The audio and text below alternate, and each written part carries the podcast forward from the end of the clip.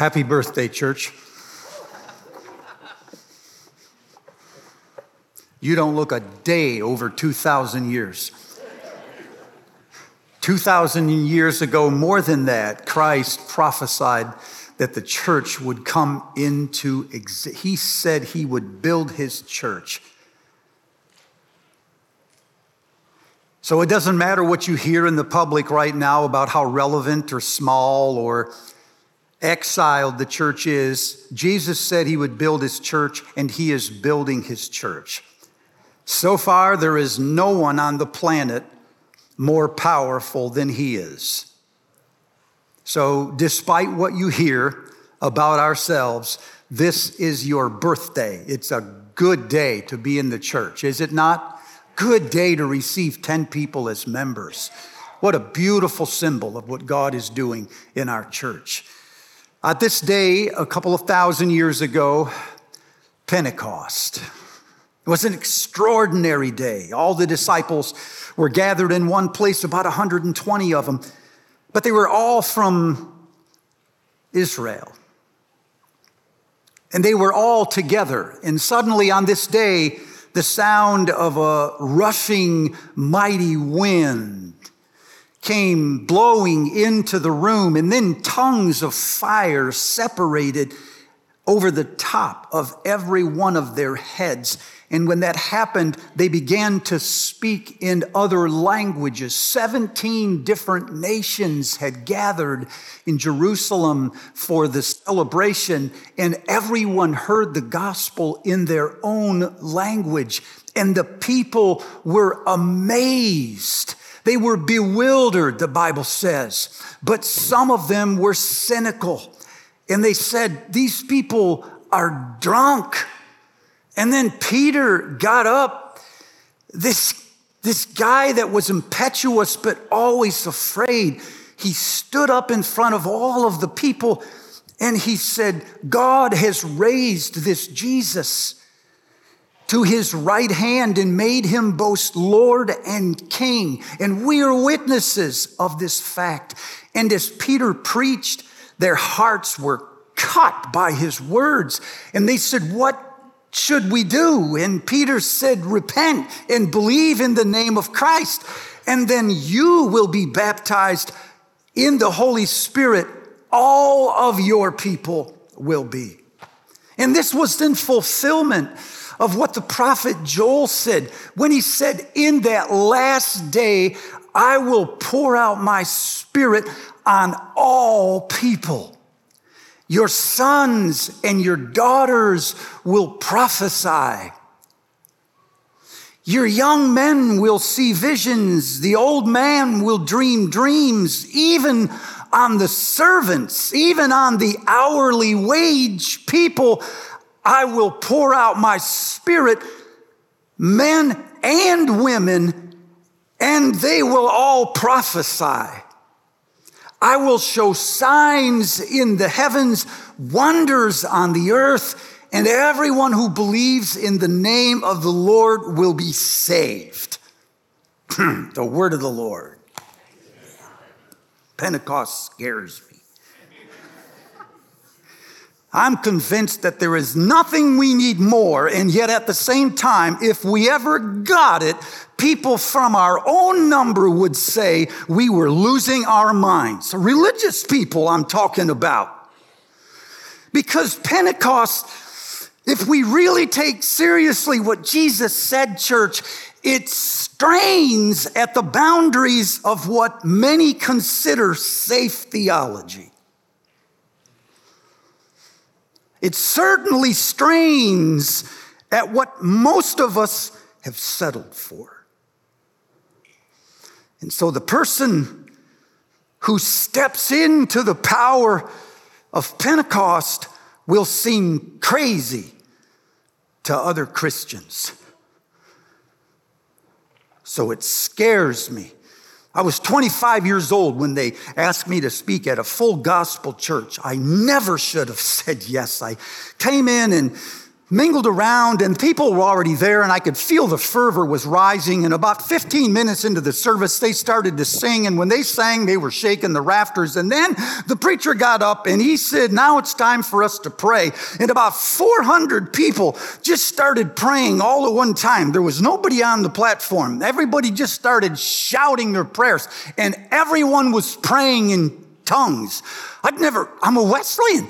I'd never heard anybody pray in tongues before. And there were four hundred of them like a wave, and they were shouting all these languages.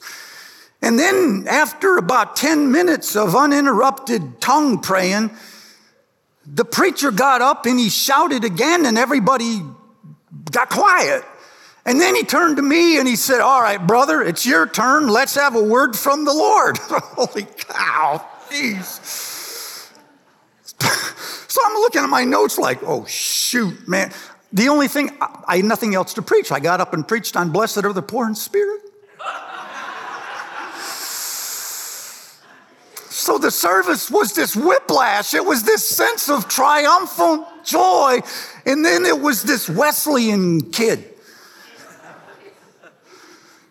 whose version of poor in spirit just means low self-esteem. You could feel it.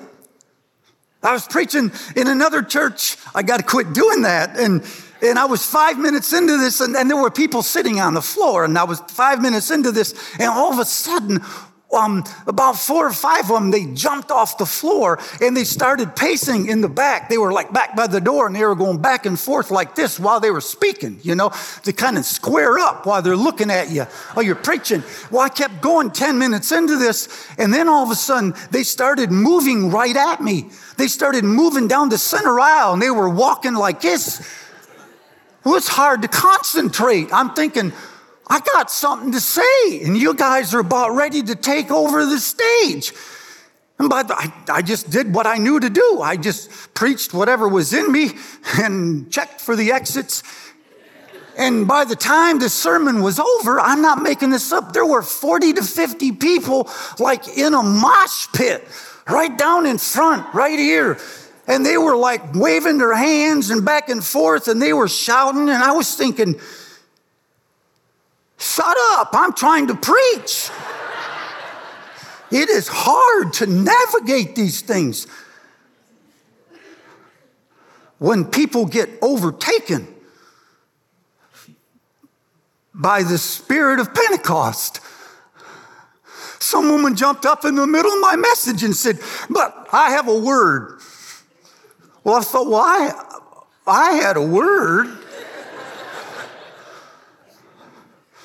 But I deferred to her word. Can't remember what she said.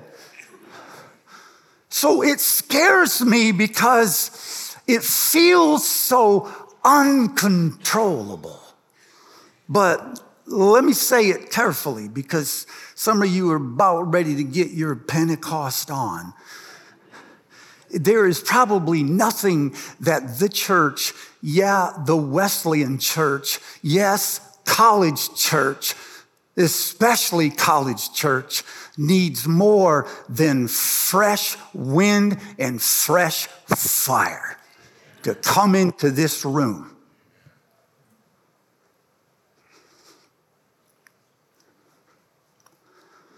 I don't know how many of you have said, I want to say something, I just want to say amen. But I'm afraid. So if you feel like saying it, you say it. And I'll, thank you. I'll, I'll deal with the intellectuals later. The ones for whom Pentecost means.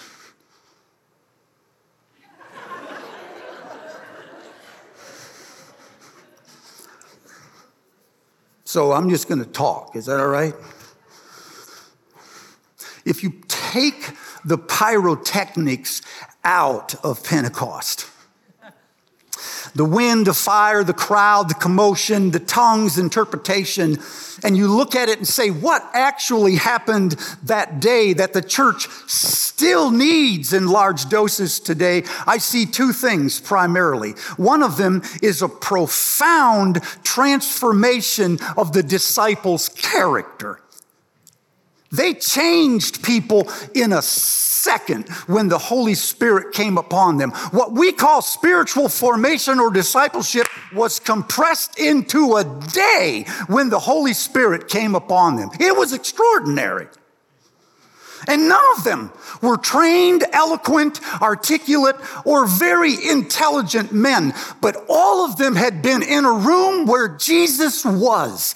And the Holy Spirit came over them, and he compressed years of spiritual growth into just minutes. God, give us that fresh awakening.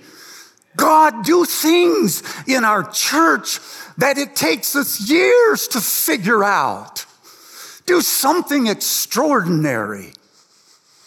The second thing that happened when the Spirit came upon them, he not only transformed their character, he amplified their influence.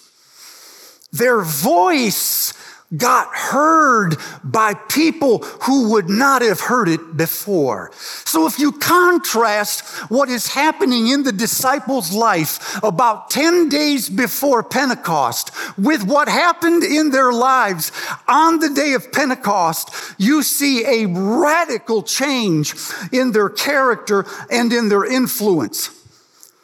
They started out being self-absorbed. They were following Jesus. They were disciples just like we are, but they were self-absorbed. They were always debating amongst themselves which of them was the greatest. And they were doing this even, of all places, at the Last Supper. They were, if you have to ask who the greatest is, mm, it ain't you. If you are ever in a room and Jesus is in it, which is always, he is the smartest guy at the table. You should not be asking yourself, well, which one of us should sit on the right and the left? But after transformation, they gathered in one place. Nobody had need of anything because they were selling their goods and they were giving their resources to other people. They didn't even have to ask for it. They met daily in one another's homes, in opening the scripture and in hearing the testimonies and in praying together. These same disciples who ten days ago were worried about sitting on the right and the left were suddenly, after Pentecost, transformed transformed into self-forgetful followers of Jesus. Oh God, send that across the church. They went from being fearful to being bold in twenty-four hours. They were hiding from the Jews after the resurrection. They were nowhere at the scene of the crucifixion save John that we know of. They were running off to Emmaus because they weren't sure what happened. But suddenly at Pentecost, Peter stands in front of the same high priest who condemned Jesus. So he knows the firepower he is up against. And Peter looks at the high priest and he says, God has raised this Jesus from the dead. He has taken the one, hmm, listen to him, the one you have crucified, God has raised. And he has made your stumbling stone into a capstone so that there is no other name given among heaven whereby all people, sir, must be saved. They call that nerve. This is an ex- he wasn't lippy, wasn't mouthy, wasn't taking a stand, whatever we do today. He, he was simply telling the truth to power instead of cowering from it. God took people at Pentecost who were divisive, who were cloistered, who would not let children come close, who would not speak to the Samaritans, the woman at the well, who wanted to call down fire on the Samaritans. Lord, you want us to smoke them.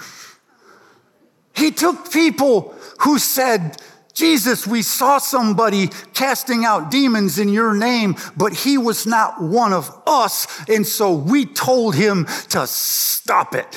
You see that kind of Israel first mentality. God took that in a single day, and he tore down the walls. They are speaking to seventeen different languages, men and women, people of all generations with the same message. And the power was not just in the speaking, but in the hearing. How is it that each one of us heard in our own language? What an extraordinary power. The power to tear down walls that make us all the same. They went from being all the same on the outside and different on the inside to being different on the outside and all the same on the inside. Wow, what a radical change. Am I describing something of what our church needs? God gave them a fresh wind of power, and he amplified their voice.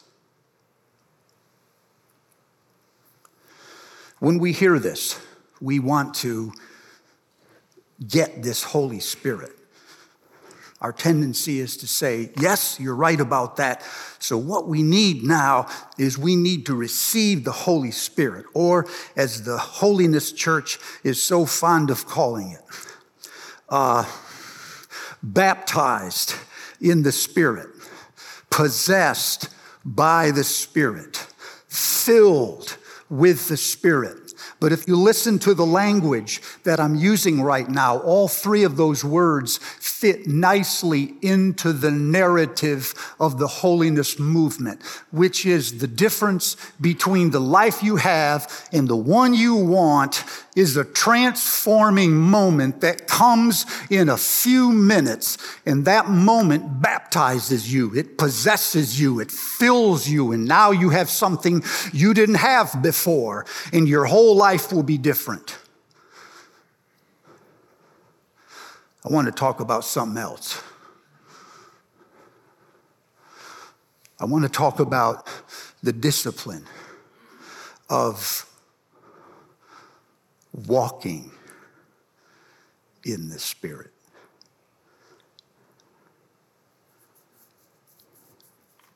I heard Paul's words in Galatians five. So if we then walk in the Spirit, he said in verse sixteen. Verse eighteen, if we are led by the Spirit.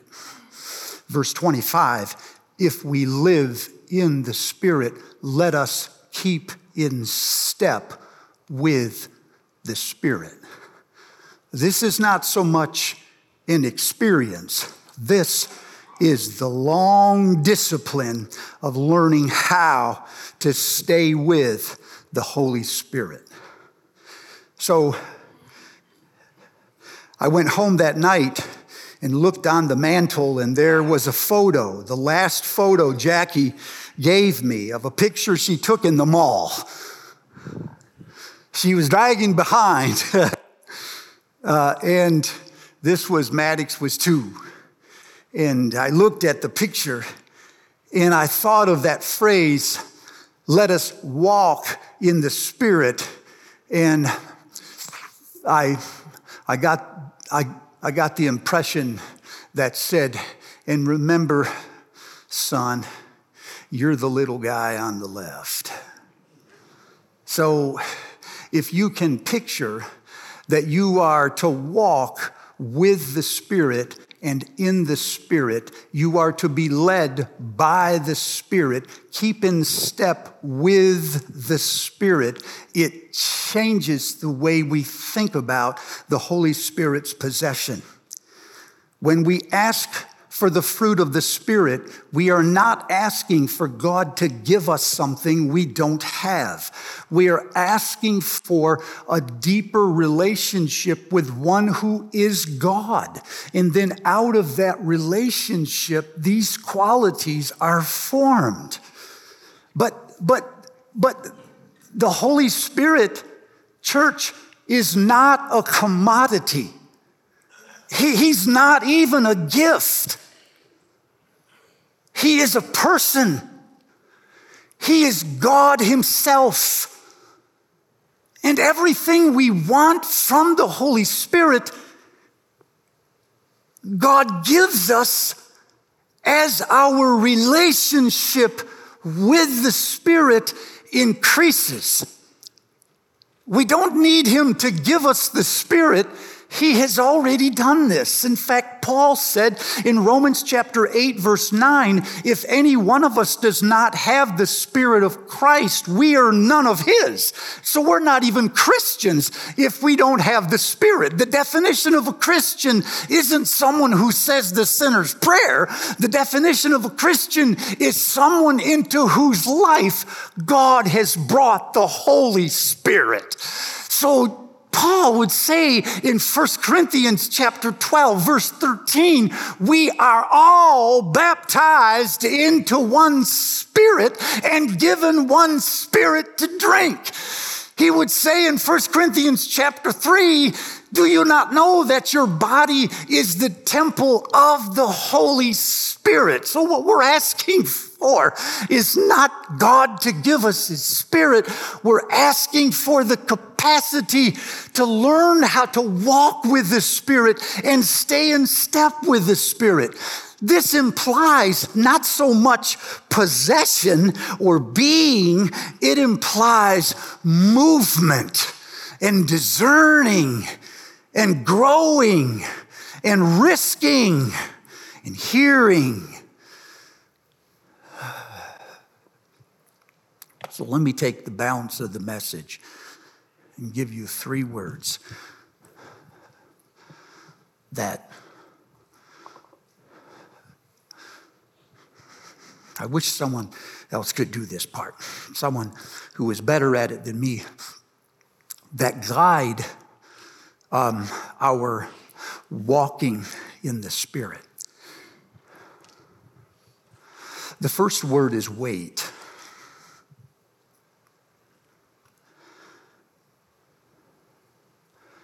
You will be tempted to make something happen. You will step into a new job or a new relationship. You'll get new information, a new idea, and your first instinct is to execute because somebody told you that the definition of a leader was that they decide. Somebody was wrong. The definition of a leader is to suspend decision until a decision is needed. You, you have a strong bias for action, such that if something isn't, I mean, if you're not making something happen, you think nothing is happening. So in your time alone with God, you will have to create a pause after you decide. Once you think you know what to do, you'll have to create space where you still don't do anything. because you're trying to give God time to step in to the process. You will have to learn how to leave gaps of silence in your prayer so you talk to God and then you just go quiet. And you listen for God to put into your mind and into your heart words that He wants you to hear. And then you write them down. You will have to learn the difference. We talk about this sometimes on staff, the difference between what is built and what is born. When something is built, God can still be in it. He can still be forming it. But when something is built, nothing happens until you make a decision, get the resources, and then put your effort into it, and you execute your plan. You build the thing that God wants you to do. And part of life fits in that category. But a good half of life is not built. It is born. It is in you. You carry it, but you don't have control over it. And if you hurry it, you will abort it. Because the thing that God wants for you is being formed in the waiting. So one of the hardest things we have to do is to wait for God to move after we think we know what we're supposed to do. We think the only thing we need to do now is execute, seize the day. And we will have to learn to be as patient as we are driven.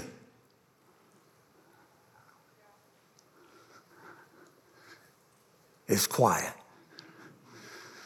You're either bored, and that's entirely possible, or I think I just smashed a lot of your pumpkins. Man, I am sorry, you guys. I have died on this too long. Many times, many times, I have gone after something I think God wanted me to have, and it was born prematurely, and it died.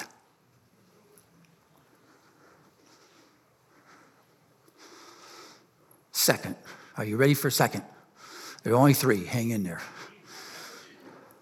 Part of walking is waiting, because your tendency is to get ahead. Come on, Spirit, let's go. So part of walking is listening. Listen while you walk. How many of you walk with your spouses? Let's see your hands. You walk with your spouses. Yeah, I, the ones in shape, I can tell. You, yeah, Tim, you're in shape. You, uh, the tendency here is to walk with someone um, and to not pay attention to them. I mean, I'm told that anyway. It, it, people, my inseams are as long as Lori. So, I mean, we're just like, wait, wait.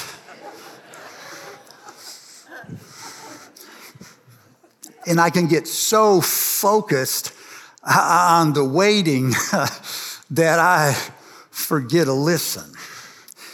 A uh, couple things. Uh, you are tempted to think that you know what you're supposed to. You're tempted to grab on to assumptions and then curate all information around the assumptions you already have and dismiss, if you do not completely ignore, information that challenges those assumptions. So the thing to keep in mind about listening is Paul's word, let us keep in step with the Spirit, literally means let us walk in a row. So he's not talking about one person. One person can't walk in a row. He's talking about a community of believers that are walking in stride together.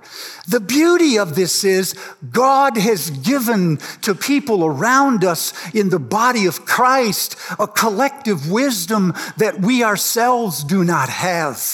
So part of walking with the Spirit is keeping in step with the people that are in this room.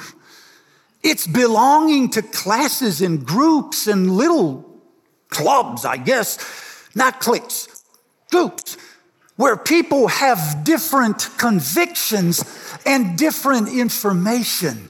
And sharing freely our thoughts, convictions, feelings, and information without rushing to make up our mind. If we have done anything in the last three to five years, we have decided way too quickly on stuff none of us knew a lot about. And then when the information changed and we were wrong, we just went silent. We didn't say anything. We just stopped prophesying. We never said, hey, I was wrong, I'm sorry, which means we never learned anything. So to walk with the people of God, it, and here's the other thing. When the Spirit is trying to speak to me, he is not giving me information. He's trying to give me understanding. Your tendency is to think because you've heard something, you know it. Your tendency is to think, if I teach a subject, I, I know that subject. The curse of knowledge kicks in and you can't learn anything else. So part of it is what we're after here is not more information. Google can give us that. We're after wisdom and insight into what is really happening. Paul said, I pray for your depth of insight. It's what we really lack. So in listening, I'm listening to circumstances, I'm listening to life, I'm listening to others, I'm listening to my companions, the ones I want in my life, and the ones, well, I don't want in my life. The third and last one. Then I'm going to pray for us. Move. Some of us have a bias toward action. Others have a bias toward sitting. Too long. So when I speak of moving, and this is a learning curve for me, um, uh, because I'm, well, because I'm Dutch, and we have to learn people how to listen to divine impressions, to holy impulses when they come along. Most of the time, they are not big and dramatic decisions. They're tiny little movements in the course of a day, and I think there are dozens of them. And when they happen to me, my tendency is to measure the pros and cons. And to say, well, if I do this, what if that, and play it out in my mind. Or the tendency for me is to say, if I do that, do you know how stupid that is going to look? And not only that, if it goes badly, it will even be stupider. So it's to pull back to save face. So we will have to learn a boldness to act on impulses. What did Oswald Chambers say? You have nothing to do with the afterwards of obedience. You have nothing to do with the afterwards of obedience. If God is saying this to your spirit, do it.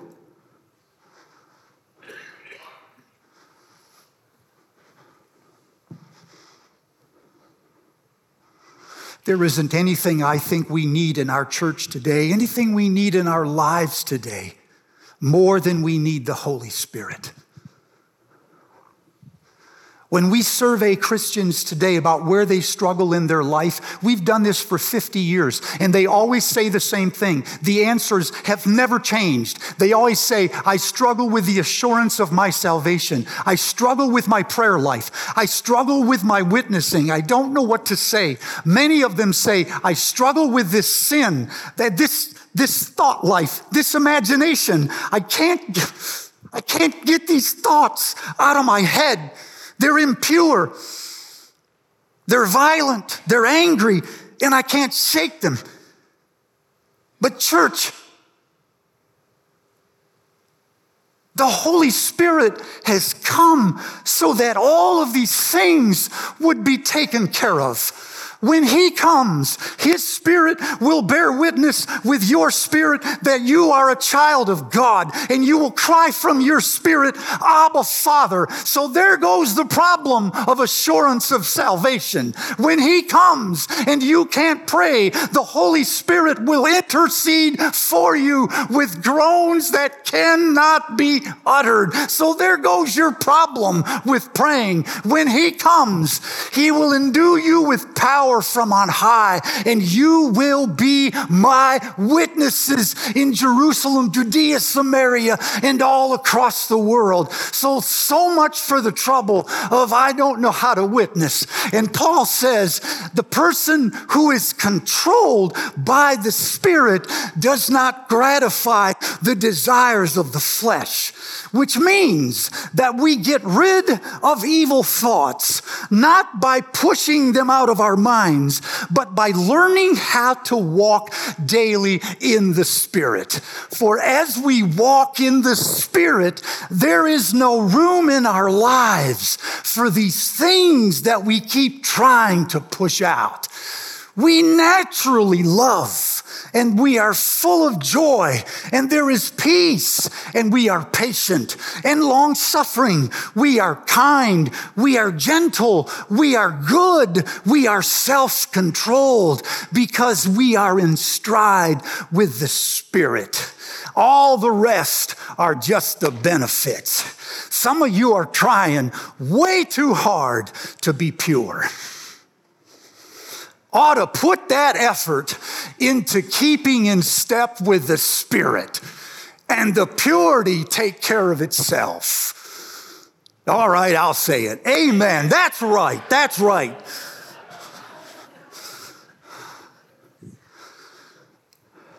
I want this for you like I want it for me. I want you who follow Jesus to step up to higher ground and to be possessed by the Spirit until you walk in him naturally. And I want that for the Wesleyan church, but I want it for College Church. I want a church on fire. Can I pray for you? And when I'm done, I'm going to ask you to pray for us.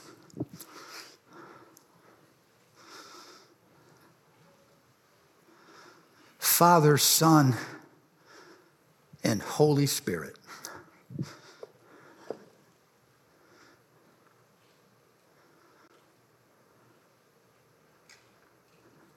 I confess we do not know what these things mean. We have the ability, or I do, Father, to describe what I know not. Somewhere in the words, in the vision, give us a fresh wind of the Holy Spirit.